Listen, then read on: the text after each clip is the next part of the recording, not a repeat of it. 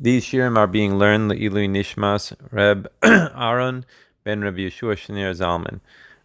We are beginning Masechtas Rosh Hashanah, Baruch Hashem, and we'll begin with Parak Aleph, Mishnah Aleph. It says like this: Arba Rosh Hashanim Haim. There are four New Years over the course of the year. Be'echad Benisan Rosh Hashanah leMalachim. So the first of Nisan is the New Year for the counting of the Jewish kings. So this is very important with regards to legal documents. That the legal documents should be dated in the correct way. So therefore, each year when the first of Nisan happens, so the king's year becomes a uh, added year. For example, if a king was inaugurated and crowned um, on, let's say, the 20th of Adar, that would be already the first year. And then when it came to the first of Nisan, it already would be the second year for him.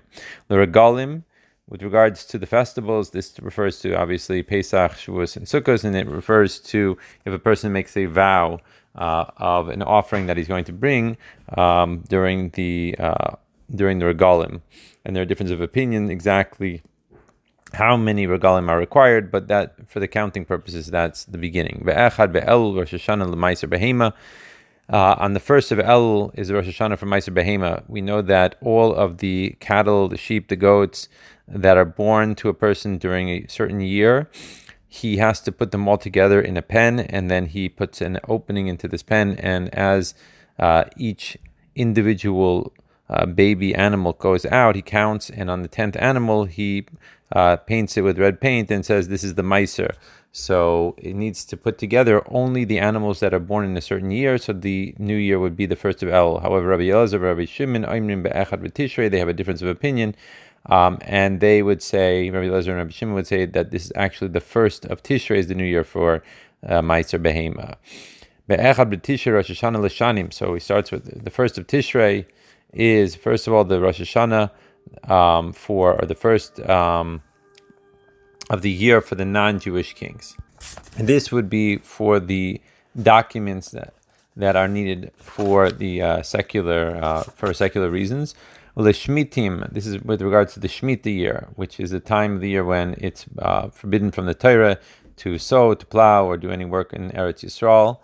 Then it says Yoivlos, also for the Yoivlos, which is the uh, after seven cycles, uh, it's in the 50th year, is the Yovel year. Linitia, this refers to uh, counting the years for Orla, regarding that the first three years of a uh, fruit tree that is planted is considered orla and it's not allowed to be eaten, so that is counted from the first of Tishrei. And lirakos, this refers to the vegetables uh, regarding the time when they are going to be picked, and then they have to be specifically uh, has to be meiser, truma meiser given from them, but it only has to be from the vegetables of the same year. Interestingly enough, as we're going to see in a minute, um, when we talk about fruit trees, what we're seeing is that there's a difference with regards to vegetables. It's based on when you pick it, as opposed to fruits. It's based on when the flower falls off and the fruit first emerges. The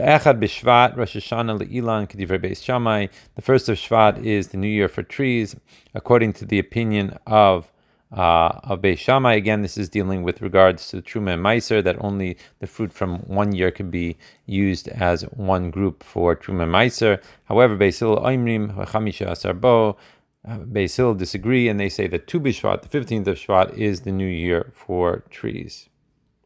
Mishnah Beis.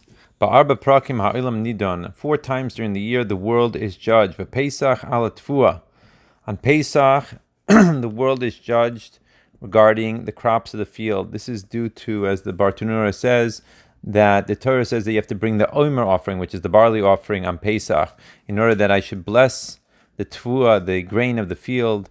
So from this we understand that on Pesach uh, the world is judged with regards to uh, grain.